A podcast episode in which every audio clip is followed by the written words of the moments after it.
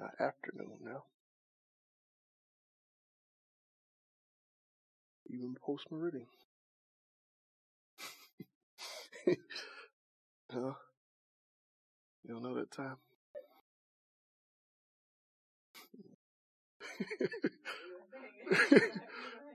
oh, yeah. We'll just call it PM.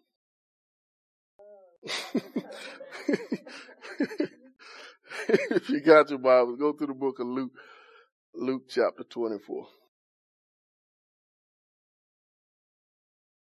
Luke chapter 24. Verse 44. Luke 24, verse 44.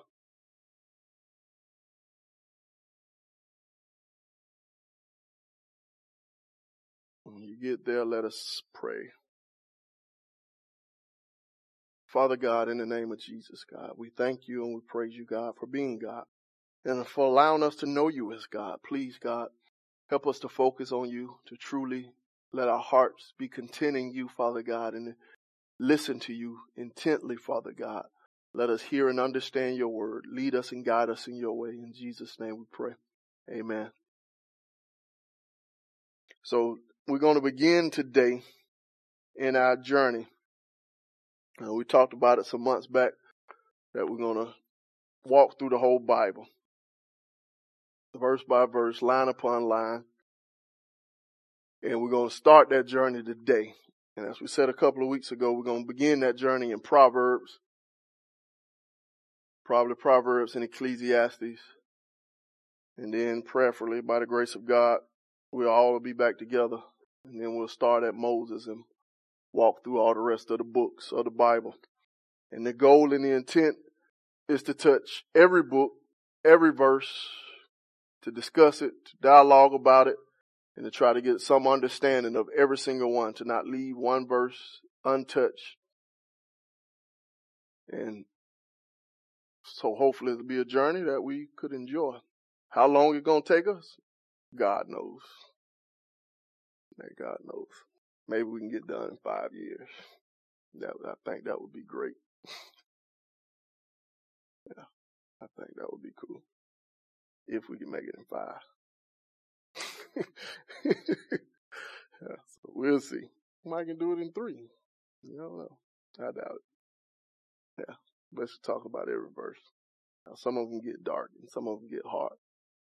But as, as way of introduction, we're going to take the way the words of Jesus here. Luke 24 verse 44. This is Jesus speaking. He said, He said unto them, These are the words which I spake unto you while I was yet with you, that all things must be fulfilled which were written in the law of Moses and in the prophets and in the Psalms concerning me. So this is Jesus' discourse after his resurrection and here he said that everything that went place in his life, all that he did was done so that it must be fulfilled what was written in the law of Moses, in the prophets, and in the Psalms. Or some versions may say in the writings or the poetry. And here Jesus gives us the basic breakup of what we refer to as the Old Testament, which is where our focus is going to be for a minute. And he shows us how the Old Testament uh, the Jewish people broke up their Bibles, which is a little bit different from ours, but I think it's instructive for us as we go through. They had three basic categories that they sectioned the Bible off in. First one, everybody knows, is the Torah. Those are the first five books of Moses. And here he says the law of Moses. Those are the first five books. And the next section in the Jewish Bible, Jesus referred to as the prophets.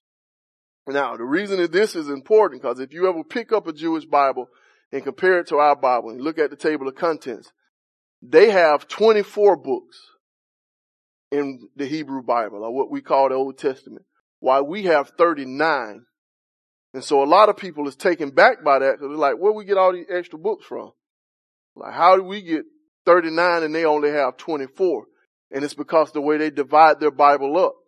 So in this second, section that they call the prophets, these are the books of the named prophets, except for one. So they go Joshua, Judges, Samuel, Isaiah, Jeremiah, Ezekiel, then the 12. That's how it is in the Hebrew Bible. So those books they call the prophets. Now in our Bible, we don't refer to Samuel, Joshua, and Judges as prophets. Those are historical books in our Bible. But in the Hebrew Bible, they call them the prophets.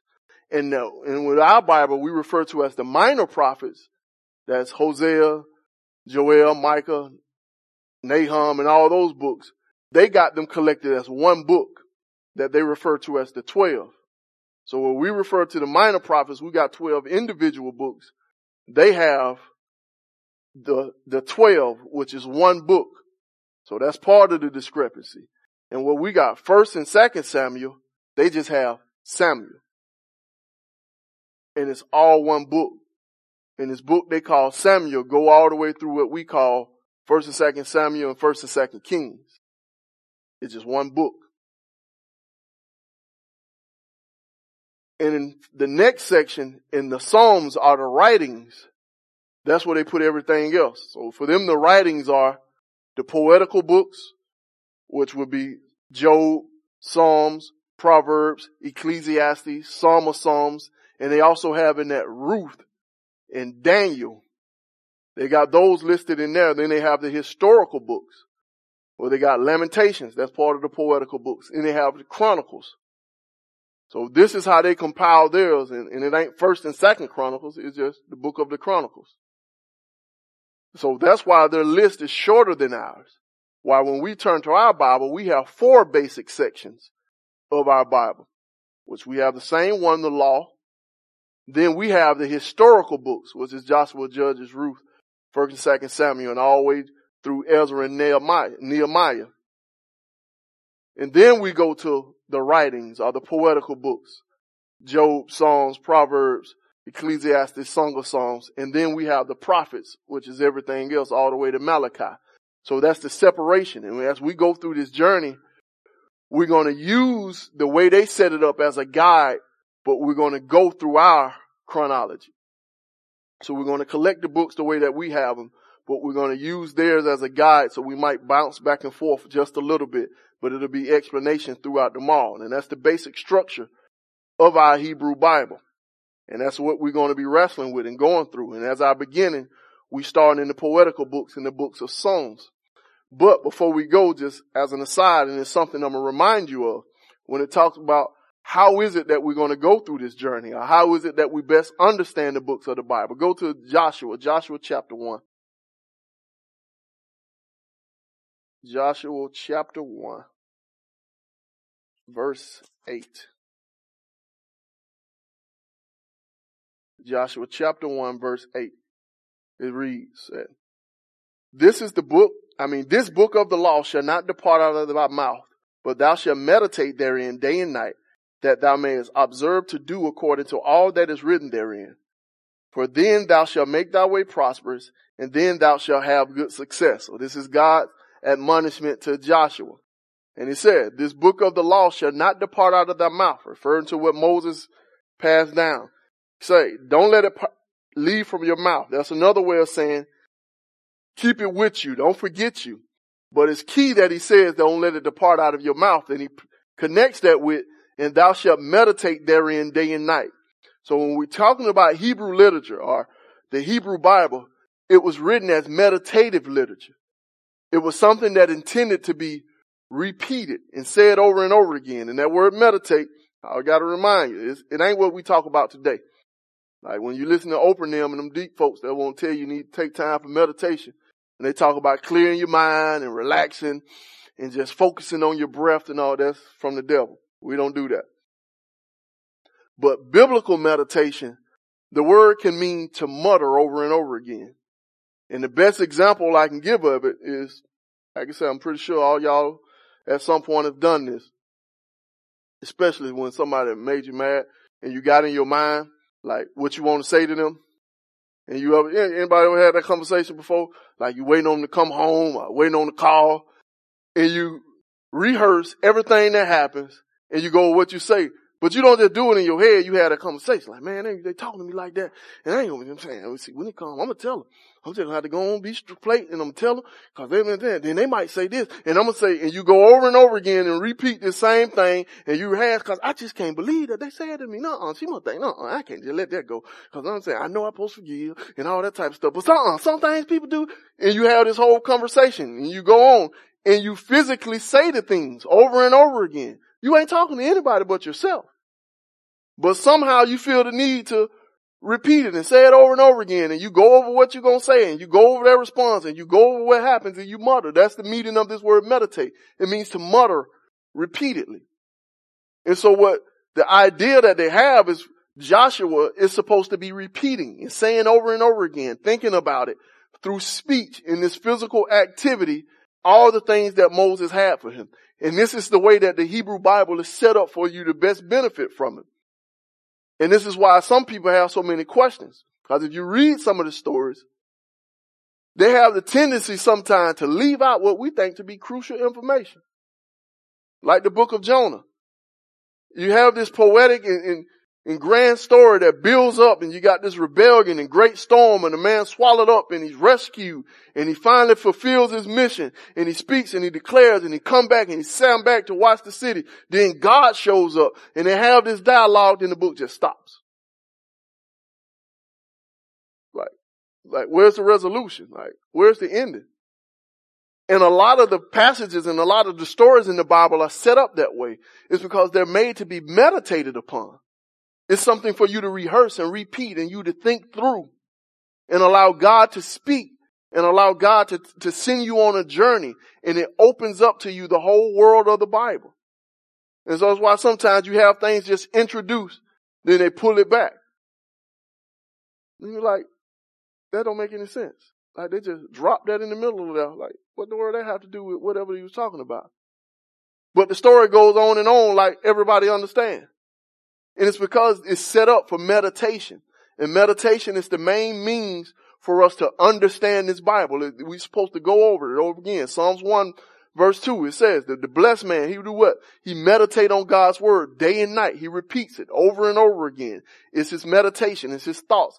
And it's that muttering, that, re- that repetition that builds understanding. Psalms 119, 97, I think it is, talks the same thing. Say, I will meditate in thy law, for it is my delight.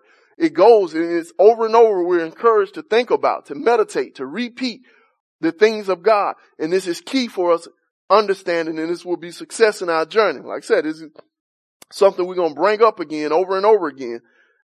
And as we go on this journey, there are going to be times where we purposely, where I purposely mix up something or leave something open for the purpose of dialogue and for you to meditate on, to take it back, to think about it. And we come and discourse about it.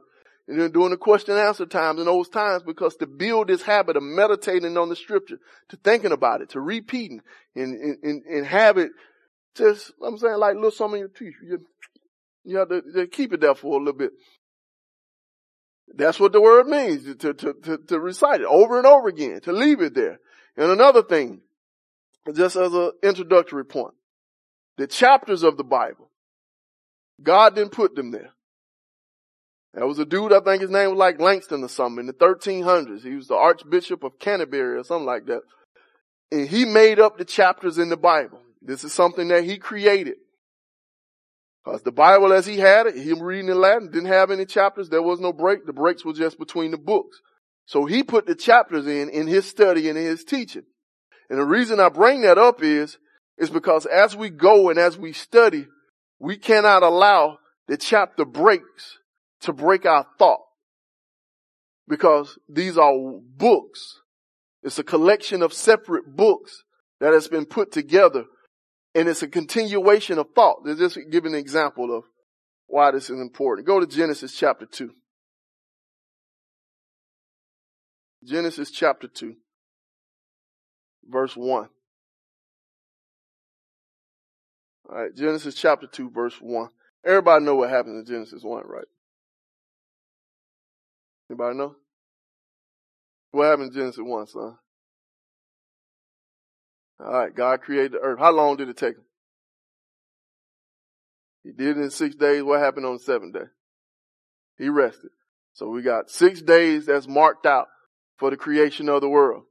Now, in Genesis chapter 2, it begins this way. Said, thus the heavens and the earth were finished and all the hosts of them. And on the seventh day, God ended his work which he had made. And he rested on the seventh day from all his work which he had made. And God blessed the seventh day and sanctified it because that in it he had rested from all the work which he had created and made. That opening is the conclusion to the thought that was going on in Genesis chapter one. But in our Bible, we have them separated because of the chapters. That's why they begin with thus, because it's the finishing of those first six days. And the seventh day, because uh, Mr. Langston, it has been separated out and connected with chapter two, which helps create some of the confusion that people have when they try to understand the differences between Genesis chapter one and chapter two. But that chapter break allows you to miss the continuation of the thought, the summation that God had in his creation because we just stop at six. Then we immediately jump to two in the garden. And we miss this summation in the summer. And, it, actually, if you think about it, like, it ain't about a couple more lines. Like, why did he stop there? It wouldn't have been that bad to have just a couple more lines in Genesis chapter one to have a complete thought. But this was a man and he was doing his study and he was breaking it down. So we cannot allow these chapter breaks to break our train of thought. And we have to understand and try to see the letters as whole and the books as whole as one continuous argument that has been presented. Like I said, a couple hundred years later, after that, that's when the verses came. Some other dude, Stephanus or something like that, he added the verses. And that's why sometimes you look at a Hebrew Bible, their verses are different from ours. They don't match up. It's because, especially like in Psalms, it gets sure enough confused because they numbered the titles or the headings. So in the Hebrew Bible, when it said the Psalm of David to the such and such, that's verse one. Now for us, ours is down. That's just a chapter. So that's why sometimes you do back and forth references, if you got one of them fancy Bibles that tell you all the other stuff, and you looking back and you going back and forth like y'all deep blue letter folks, and you want to see what it said in the Septuagint and all that other stuff, your verses won't match up it's because the way they're numbered. Two different people made the numbering system. But the point of that is that we can't use these things as grids to break up the thought of the Bible. And it also goes to my other point before we get into it. The Bible is not a collection of verses to be taken out. God ain't put them verses there. And especially as we go through the book of Proverbs, most people in their mind think Proverbs is just a whole bunch of verses where you can just pick one and have your proverb for the day. Right. Uh, Uh, false weight is an abomination to the Lord, and that's your one. You got it. Put it in your pocket. Hey, that's my proverb for today. The Bible wasn't designed to be understood that way. All of these are books and they have collective arguments. So we have to move beyond the verses and see how they all fit together. And that's going to be a part of our journey in this thing. And we're beginning in the book of Proverbs. And the first question we're going to try to wrestle in the book of Proverbs is who wrote the book of Proverbs? Go to 1 Kings chapter 3. Who wrote Proverbs? I mean, 1 Kings chapter 4.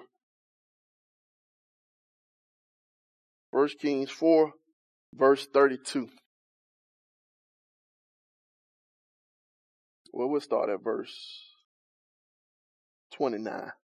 Start at verse 29. said, and God gave Solomon wisdom and understanding exceeding much and largeness of heart, even as the sand that is on the seashore. And Solomon's wisdom excelled the wisdom of all the children of the east country and all the wisdom of Egypt. For he was wiser than all men, than Ethan, than the Ezrahite, than and Heman, and Chalcol, and Darda, the son of Machol, and his fame was in all nations round about. And he spake three thousand proverbs, and his songs were a thousand and five. And he spake of trees, of the cedar tree that is in Lebanon, even of the hyssop that springeth out of the wall. He spake also of beasts and of fowl and of creeping things and fishes. And there came of all people to hear the wisdom of Solomon from all kings of the earth which had heard of his wisdom. So this is an introduction or a closing to Solomon. And Solomon is the one credited with being a writer of the book of Proverbs. But if you notice, talks about the wisdom of Solomon. God gave him wisdom and said his wisdom excelled all the wise men of the east and all the wise men of Egypt. And he got the name dropping. All of these wise men that Solomon was far more wise than. And it says Solomon spake 3,000 proverbs. That's a whole lot of them. Now in the book that we're going to read, we got about a couple hundred. But it says Solomon spake 3,000. But it also says Solomon what? He spake them. So Solomon was saying these things. And Solomon was uttering these words. And it says Solomon had a thousand and five songs. In our Bible, we got one of them, the Song of Songs. So Solomon was a dude, I'd say, with a whole lot of time on his hands. This dude wrote a thousand and five songs. That'll show you that he was living in a time of peace and prosperity. He wasn't out there fighting and, and warring with his, like his daddy was. His daddy wrote a lot of songs too, as a shepherd boy. I don't think he reached a thousand and five, not that we know of. And this dude collected, I mean, he spake 5,000 proverbs. So Solomon was a prolific dude about his time, but as we go and as we journey through the book of Proverbs, we're going to understand that all of the Proverbs in the book of Proverbs are not Solomon's. And that Solomon spake these Proverbs and somebody else collected them and put them together in a book. So as we move in transition, but we also want to take note that Solomon was a wise dude, but he wasn't just wise in the sense that he up there in the high and mighty with all these high thoughts that can't nobody understand. It says Solomon spake of trees, of hyssop, of beasts, of fowls, of fish. So Solomon was a scientific dude. He studied nature and he understood things. And all of these things will be expressed and understood when we go through the book of Proverbs. So when Solomon speak about nature, he's not just a loose dude just using a loose analogy. He studies these things. So Solomon was not just a psalmist and Solomon was not just a philosopher, but he was a scientist. And he put all of these things out for us to learn from them and God allowed them to be collected to school us. So let's turn to the book of Proverbs, Proverbs chapter one. And we're going to get in it.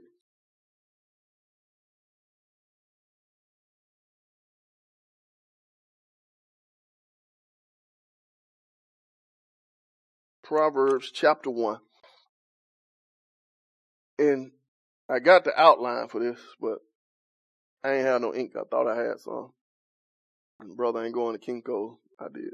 I thought I had some in the cabinet. I really did. So I got up to print it out this morning, and went in the cabinet, and it was an empty box.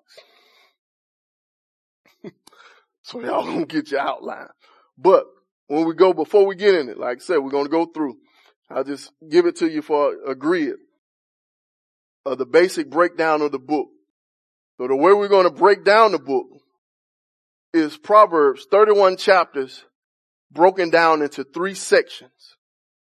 Like I said, a lot of people think you just got one little verse and you get your little proverb for the day, but it's three sections to the book of Proverbs. The first section is from chapters 1 through 9.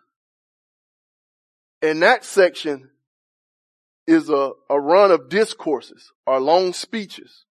It's not them short little sayings that everybody think about when they have the book of Proverbs, but it's a long, it's long speeches in chapters 1 through 9. In that you have 10 speeches to a son and four appeals from wisdom.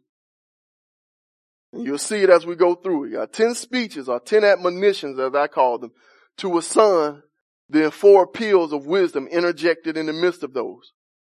Then in the next section, beginning at chapter 10 and going all the way through the end, I mean to chapter 29, you got the collections of Proverbs. And in that section, there's a couple different chapters. You got chapter 10 through 22, 17. Those are the Proverbs of Solomon. And that's where you get the vast majority of those things that everybody call proverbs, those short, pithy sayings that you can collect in just one or two verses. Then starting at 2217, you have the words of the wise. And in the words of the wise, you have a couple more interjections or discourses to the students. Then starting in chapter 25, you have the Proverbs of Solomon as collected by Hezekiah.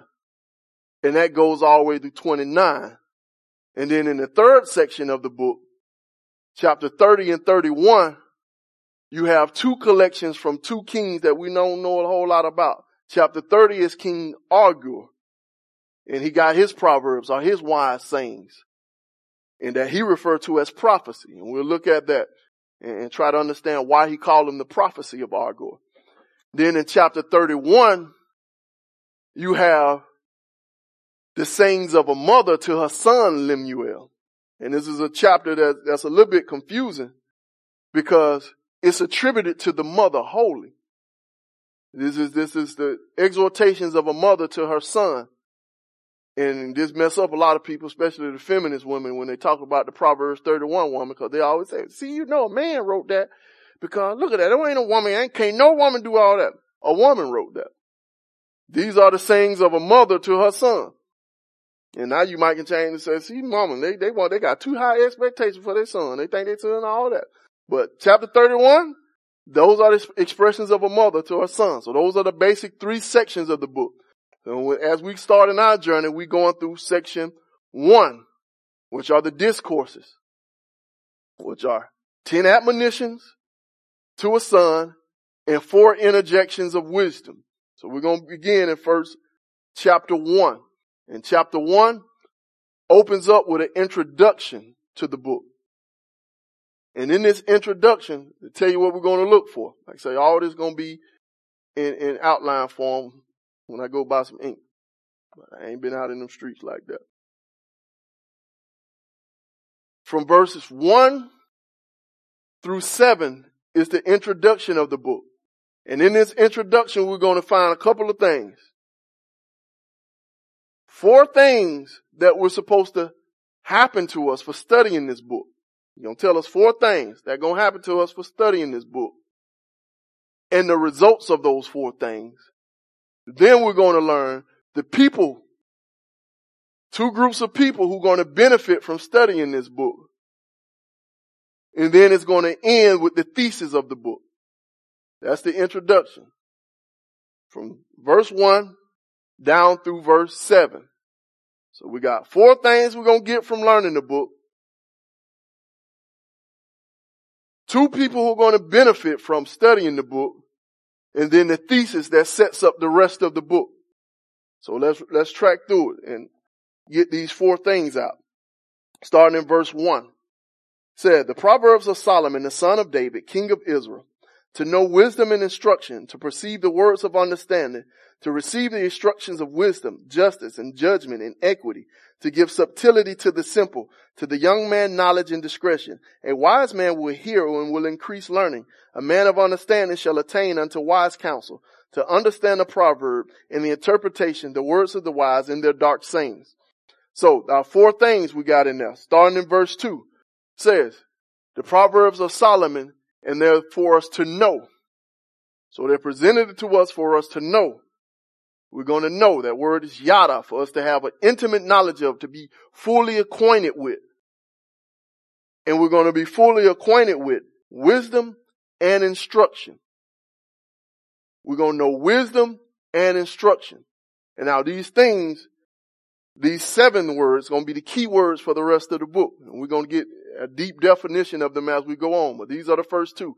Wisdom and instruction. So by studying this book, we're going to be intimately related to wisdom, which is a hard word to define, especially this version of it. And it shows up over and over throughout this book. Some 50 sometimes the word wisdom is found. 30 sometimes is this particular word. And it's another word that in other places translated as skill, translated as craftiness. And so the basic idea that we glean from all these various uses of the words is that wisdom is the skill to apply what is known and understood, is, the ability to do. So we're going to learn some skills. And when this broad sense, in the way that it's going, it refers to the skill of life. That we're going to be skillful life people. And that's what we're going to learn, that's what we're going to know. The skill of living through the book of Proverbs. Like I said, cause it's the same word that's used when they talk about those dudes who built tents. Said they was wise at it. I mean, they were skilled. They knew how to, they understood the craft. They was good at it. And it's the same thing he said we're going to glean. And the other word is instruction, which I like the better the word discipline. So we're going to get skill and we're going to get discipline. We're going to know those, be intimately connected with skill and discipline from this study of Proverbs. And that word, like I said, Hebrew is a very concrete language. If you look at the roots of it, that word means to turn the head, that instruction. Like I said, when I think about it, I always think about the barber. I know the folks that, that, that only time where I just sit there and let somebody grab my head and move it all around. And sometimes you're in the shop and the barber, he's trying to do something particular to your head. He grip it and he turn it back and might lean it back to get it at the right angle that he want to. That's the picture that is presented by this word, to turn the head. And it's key for us to get this and keep this connection. Like these are key words and they're going to come up over and over again because this one's going to be a big one because it's also translated correction, chastisement, discipline, instruction. These are all the various ways that this word is used, but these are things that we're going to know.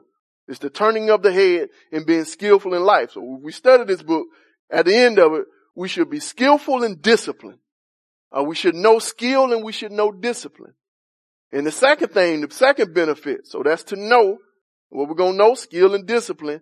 And the next one is to perceive. So part of the purpose of this book of Proverbs is to make us perceive, not just to see, but the ability to comprehend or to understand. Like we use in our regular talking now. When you say, you see what I'm saying? When I, we're not asking do, are the words floating out of my mouth like on a PBS cartoon or something, but we're asking, do you understand the words that I'm talking? And that's what he means here, to perceive the words of understanding. So you're going to understand the expressions of understanding. So deep words that explain things, you're going to grasp the meaning of them. You're going to be able to comprehend them. That's part of the purpose of this book. And the third thing, he says, you will receive, uh, to receive the instruction of wisdom, justice, judgment, and equity. So you're going to receive the instruction. So you're going to receive guidance concerning wisdom. That's that right pattern of living. It's ability to navigate in the midst of situations. Of justice, a better word would be righteousness. That's the right way to move and respond. So now you're going to know how to do it. You're going to know how to do it the right way. And we're going to get instructions from all these things. So justice is going to instruct us. Righteousness is going to be our guide if we understand these proverbs. And it says judgment. That's sound decisions. So sound decisions will guide us if we understand these proverbs or as we study these. And the other thing is equity. It's a picture of tightening a rope when you make it straight, flatten it out. That's the stuff being right. Uh, we would say fair, but fair ain't a good word for it. It's clean. It's even. There's no inconsistency in it. And his word, as we go through and study these words throughout the uses of the Proverbs, we're going to see this word here, it gets a bit big. Cause it can be completeness and wholeness with things just straight out. But these things will guide us as we understand the book of Proverbs. So we're going to know skill and discipline. We're going to understand words of understanding and we're going to receive instruction concerning justice or righteousness, wisdom, judgment, right decisions, and equity. How life's supposed to be. Then we get this fourth thing that we're going to gain from this. And it said it's going to give or to give subtlety to the simple and to the young man knowledge and discretion. And I like this, the, po- the poetry of it. We miss it a little bit in this English translation because the simple is those who are easily tricked. The naive will be a better translation of that. And it's a correlation with young folks. Those naive folks who don't know no better. That's, that's the way the word is used. And what he's saying is, I'm gonna teach trickery to those who can easily be tricked. That's that word subtlety. That I'm gonna give them a quick wit. They're gonna be sharp people. They're gonna understand the ins and outs of stuff. So you ain't gonna be able to trick. So I'm gonna make a trickster out of those who can easily be tricked. That's what the book of Proverbs is going to do. It's going to give you a wit to the simple. And so that sends us into our two who's. Who to benefit from this study? The simple, which is connected with the young. That's the naive, the young people. So this book is addressed and it has some purposes and young people will benefit from the study of this book. But the other group that will benefit from the study of this book in verse five says, a wise man will hear and increase learning. A man of understanding shall attain unto wise counsel. So the wise men and the men of understanding, they're going to benefit from this book. Like, why would a wise man study a book that's supposed to teach you wisdom? He already got it. And the picture that is being presented here is that wise people, true wise people, they hear and they understand Proverbs and they increase their learning. Uh, they multiply learning. So those who are truly wise, they don't stop learning. You can always teach a wise man. Those who have understanding, they attain, they go after understanding indiscretion. There's another one I missed. Is what it's going to give. Discretion. Their discretion is discernment. The ability to di- differentiate between one side and the other. So these are the benefits that we're going to get. It's going to make us to know. It's going to make us to perceive, which is to understand. It's going to make us to receive and it's going to give. That's wisdom, skill, discipline, right living, righteousness, judgment, guidance, discernment, all of these things are we're going to benefit. And who are the ones that are going to benefit? The naive, the simple, the young folks, and the wise folks. Those are the ones who are going to benefit from this study. And now we go into the thesis. This is the springboard for all the entire rest of the book. It says, and I'll skip verse six, I'm sorry. And it says, these are what the wise men are going to increase learning and understanding to. It said, to understand a proverb, any interpretation, the words of the wise in their dark sayings. So in this increasing, in, in this multiplying of knowledge, they're going to understand a proverb. Now the word proverb, we didn't define it. Basically, most people, when they think of proverb, they think of a short, witty saying. Something that compresses a deep, profound truth into a short statement. And that's technically true.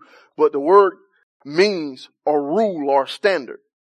Something you put up to another to judge it or to gauge it. So a proverb is a condensed something that we use to discern or to, in, to gauge patterns of life. And that's what he's saying. You, the wise, they're going to understand proverbs. So the rules, those, those guidelines for patterns of life, they're going to grasp them and understand them. And the words of the wise, when they were expressing and they being deep, so they're going to understand them in their dark sayings. So the mysterious and the secret things, the riddles, they're going to be able to comprehend them. Now, in ancient times, from my reading, I understand, like it was a big deal for them. In a way they, they, they, they, they impressed one another to show how wise they were, where they created riddles. And it was like a game they played and they go and test one another with riddles. And we see that in the book of Judges. Who did it? Anybody remember? Huh? Samson. When he was down there and he was getting ready to get married, he had his riddle. Out of the eater comes what? Sweetness or something like that. I can't remember it off the top of my head. Out of the eater meat and from the devourer sweetness. That was his riddle. And it was a big challenge they put out. And what this saying is that the wise, the people of understanding, through studying these proverbs, you're going to be able to comprehend those type of dark sayings.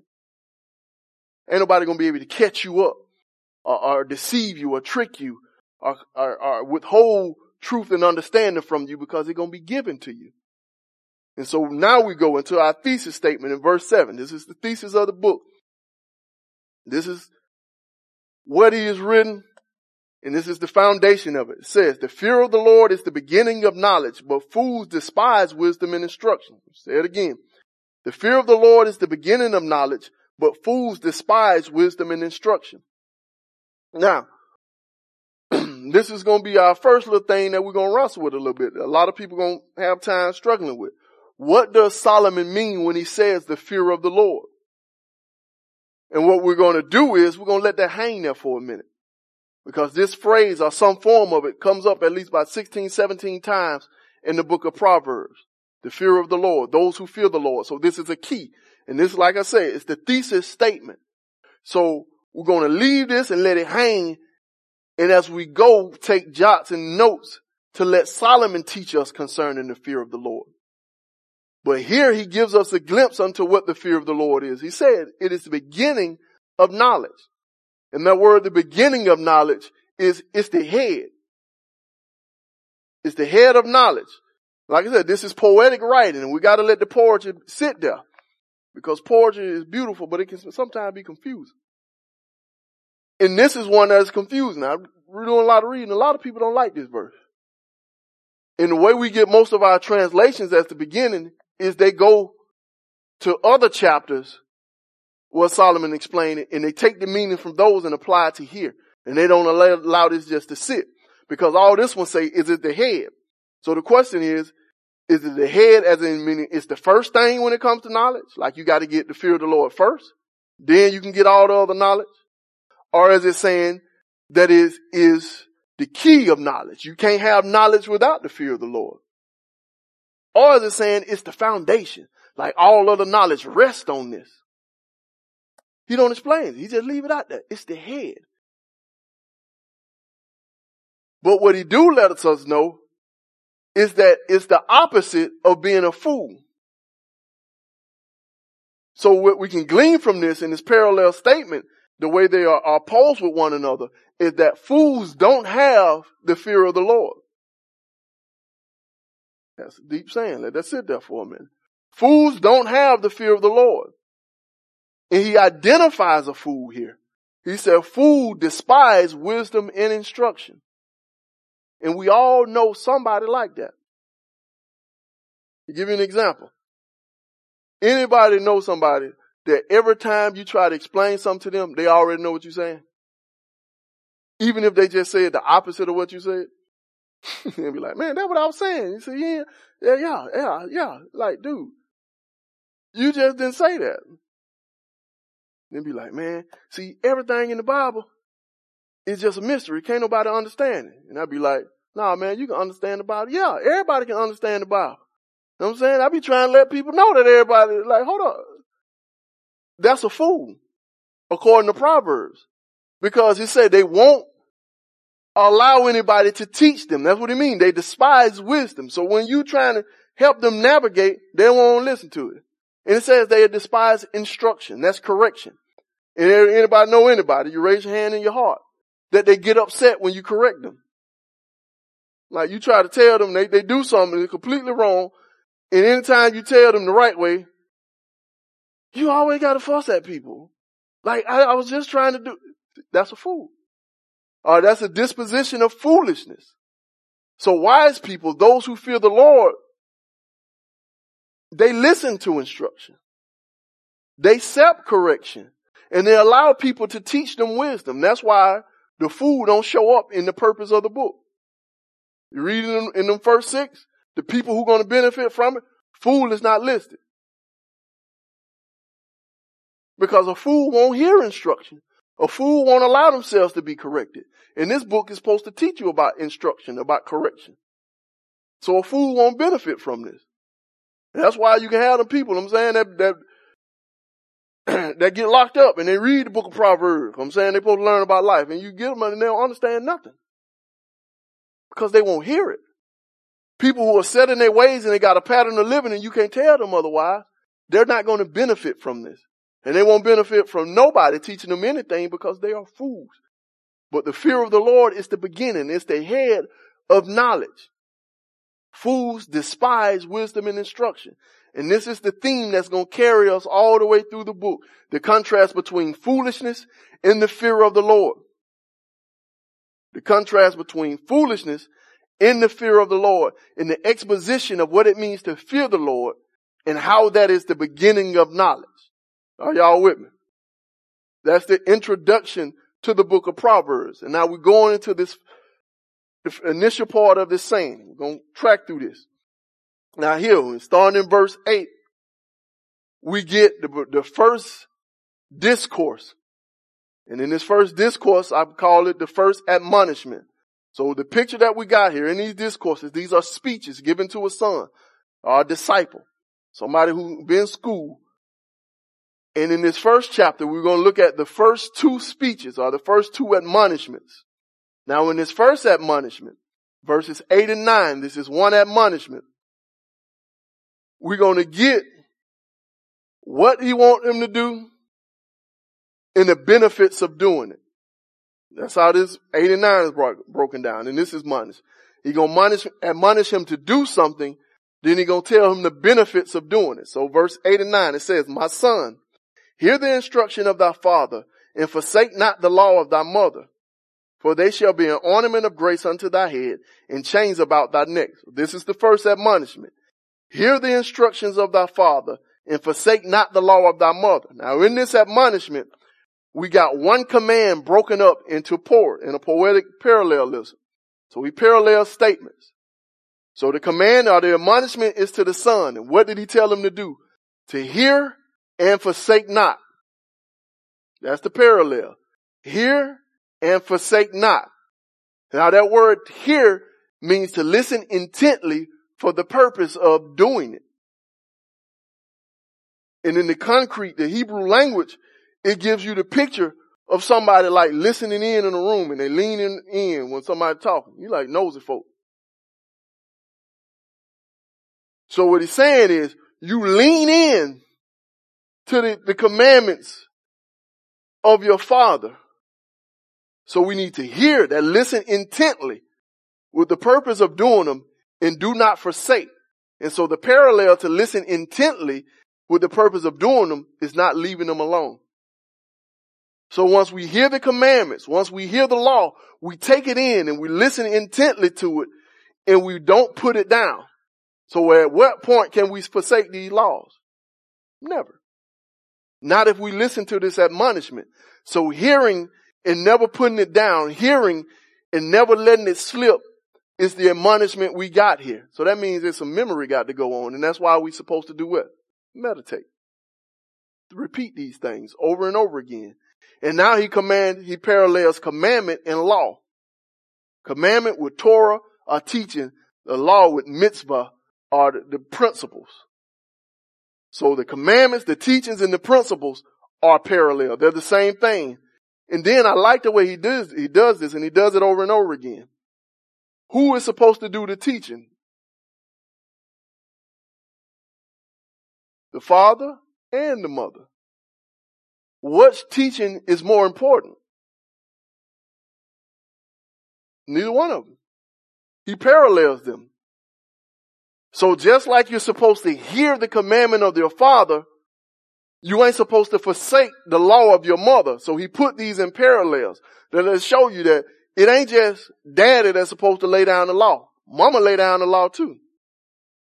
And it ain't that mama that's responsible for teaching the children. Daddy need to teach the children too. And neither one of them is more important in this endeavor of the training or the admonishment of this son. So to the same degree that you hear mama, I mean, you hear father, you don't forsake the law of mother. And there's this continuous parallel that he got here. So this first admonishment, what are we supposed to do? Hear and don't forsake. What are we supposed to hear? The law and the commandments. Who are we supposed to hear it from? Our parents. Are y'all tracking with me? And this is the benefit of it in verse 9. He said there shall be ornaments about your head. And this is, once again, beautiful poetry. Because this could be understood double. And I think he left the meaning there. Because the head, what is the head of the child? The parents. And that word, the ornament is beauty or adornment for the purpose of making pretty. So if you hear if you don't forsake, you're going to bring beauty to your parents. And it's going to be a necklace about your neck.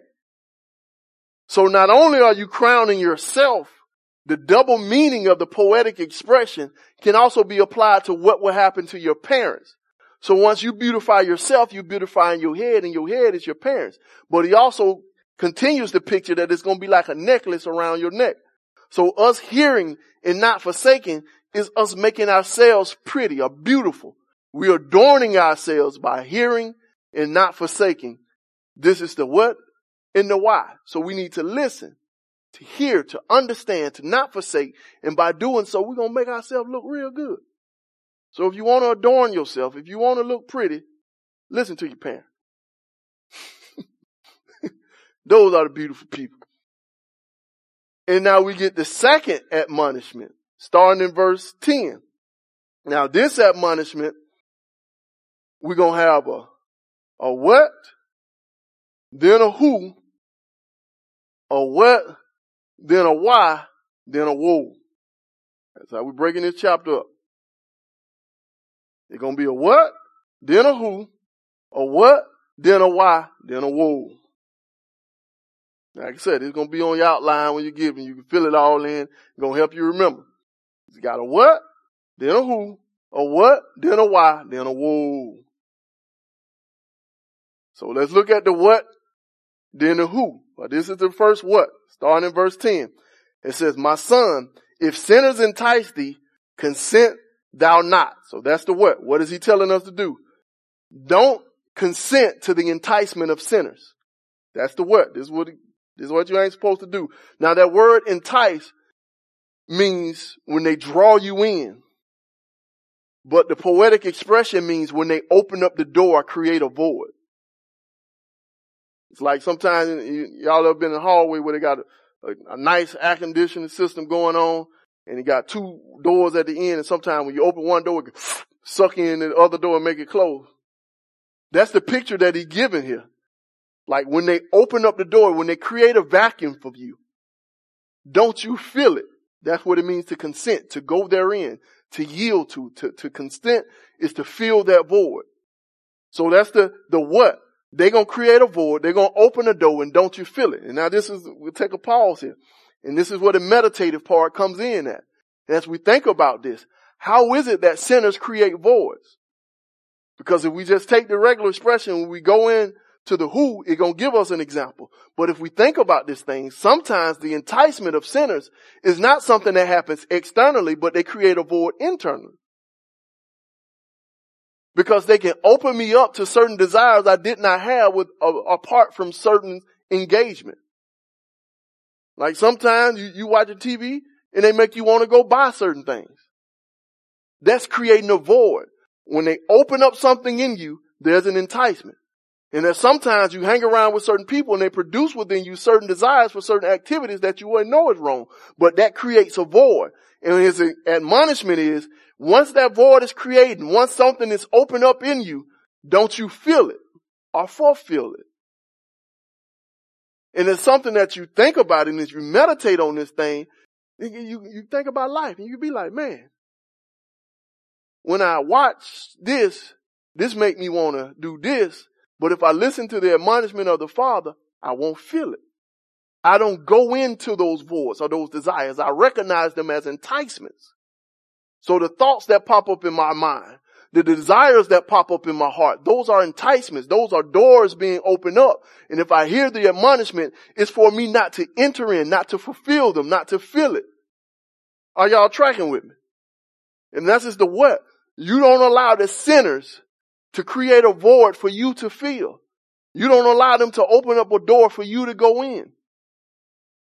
And he goes in and begin to talk about it and give you a poetic description of the who. Who are these sinners? This is what they say in verse 11. These are the folks and they out there talking. They say, if they say, come with us, let us lay wait for blood. Let us lurk privately for the innocent without cause. Let us swallow them up alive as the grave and whole as those that go down into the pit. We shall find all precious substance. We shall fill our houses with spoil. Cast in thy lot among us and let us all have one purse. So this is the enticement of the sinners. So this is the who. These are the sinners. And it's the picture of, of, of bands of people trying to get you to be their friends, basically. It's like, come, you come be with us. We're gonna lay, we're gonna lay wait. That means we're gonna hide out. We're gonna lay down and hide to shed blood. That we're to lurk privately. That means we're to be ducking, ducking in and out, sneaking around for the innocent. So you got the picture of people calling you out into this secret life, this life of the night, and they're trying to get you to come be a part of them. And they have a twofold enticement here. The first one is to come do what we're doing. We finna lay wait. You come on. And we finna benefit ourselves. Like, man, our house is gonna be full. We gonna get a lick. We finna be rich. Come on. You do it with us. And then there's an enticement to be in agreement with them. It's like, put your lot in amongst us. Let us all have one purse. So let's come and let's connect and let's be one. Let's be a family. This is the enticement that they have. So come do what we're doing and come be a part of us. And the, the what that we got to do is not consent when we get this drawing. So the sinners, those who calling us out into this lifestyle, they said, nah, we're not, we don't be a part in what they're doing. And more than that, we don't come into agreement with them. And that's something for us to meditate on. And they say, let us have one purse, that you become, you be a part of us. Let us all be one family.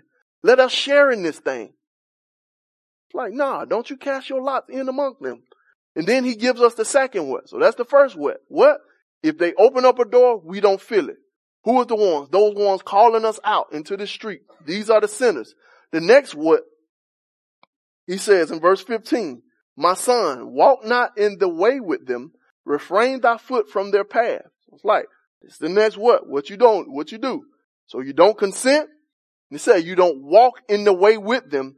You refrain your foot from their path. To walk in the way with them is you go after their pattern of life. So they set up a way of living, a pattern of living. They blaze a path and you go down that trail. And you don't do this with them. So you don't go down that trail and you don't be with them. Then the other one, he says, and you refrain your foot. It gives a picture of you stubbing your toe. You, you, you, you stump your toe to keep it from going on their path. So you don't walk their way and you don't even let your foot go on the path that they're going on. And this, this is once again beautiful poetry. Because now he gives us the why. So the what? We don't walk their way and we don't let our foot go on their path. Why? It says, for their feet run to evil and make haste to shed blood. So their feet run to evil. Now look at the parallel that he's given. Now, his admonishment to us is we don't do what? Walk in their way. And he talks about the life of these sinners. He said their feet run. So he's showing a contrast of the life of one who hears the instruction of the Father. We walk. But these folks out here, as the old folks used to say growing up, they live in that fast life. They run. They out there, they chasing it, they getting it. But our pattern of life is a walk. We're patient. We take our time. But he also contrasts the foot versus feet. We stop our foot while they have their feet. And this gives us, if we think about this, one foot versus many feet means that if you listen to these instructions and if you do the what, you're probably gonna end up alone. And it takes your willingness to stand against the masses for you to be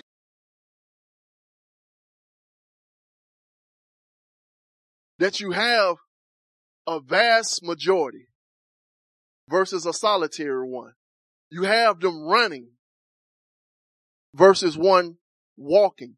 And it's us being contrasted against them. And this is the life that you have to be willing if you're going to listen to this admonishment. That we don't, we, we, we ain't in a hurry, but we're also willing to stand by ourselves and to be alone. And he says they make haste. That means there's a rushing. So he gives this picture of their life being heard, it being fast, and it's like a flood going through the streets. While our life is just single, you by yourself, you're willing to stand alone and you're going against this tide because they're running.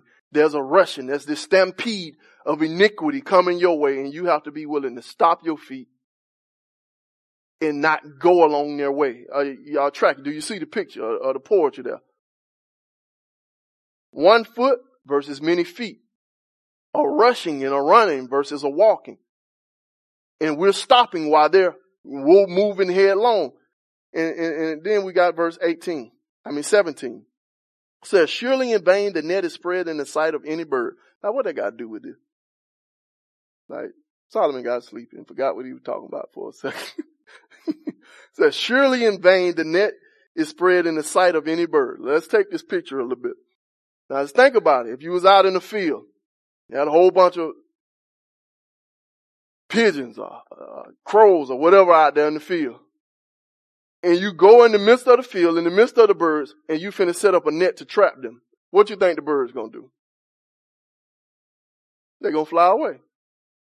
If you run in the midst of them and you start setting up your trap, they're just gonna run away from you.